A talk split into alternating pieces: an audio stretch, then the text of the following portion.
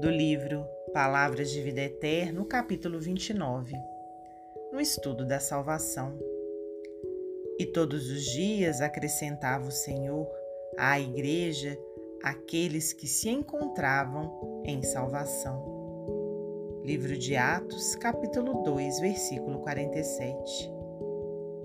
A expressão fraseológica do texto varia por vezes acentuando que o Senhor acrescentava à comunidade apostólica todos aqueles que estavam se salvando ou que se iam salvar.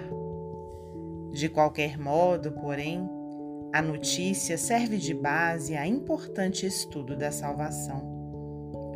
Muita gente acredita que salvar-se será livrar-se de todos os riscos na conquista da suprema tranquilidade. Entretanto, vemos o Cristo apartando as almas em processo de salvação para testemunho incessante no sacrifício. Muitos daqueles que foram acrescentados ao serviço da Igreja nascente conheceram aflição e martírio, lapidação e morte designados por Jesus para a obra divina, não se forraram a dor. Mãos calejadas em duro trabalho, conheceram sarcasmos, zoezes e vigílias atrozes.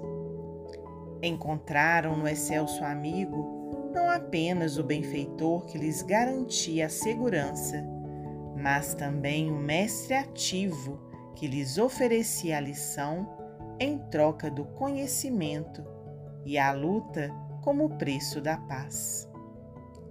É que salvar não será situar alguém na redoma da preguiça, à distância do suor, na marcha evolutiva. Tanto quanto triunfar não significa deserção do combate. Consoante o ensinamento do próprio Cristo, que não isentou a si mesmo do selo infamante da cruz, salvar é, sobretudo, regenerar, instruir, educar e aperfeiçoar para a vida eterna. Emmanuel, psicografia de Francisco Cândido Xavier.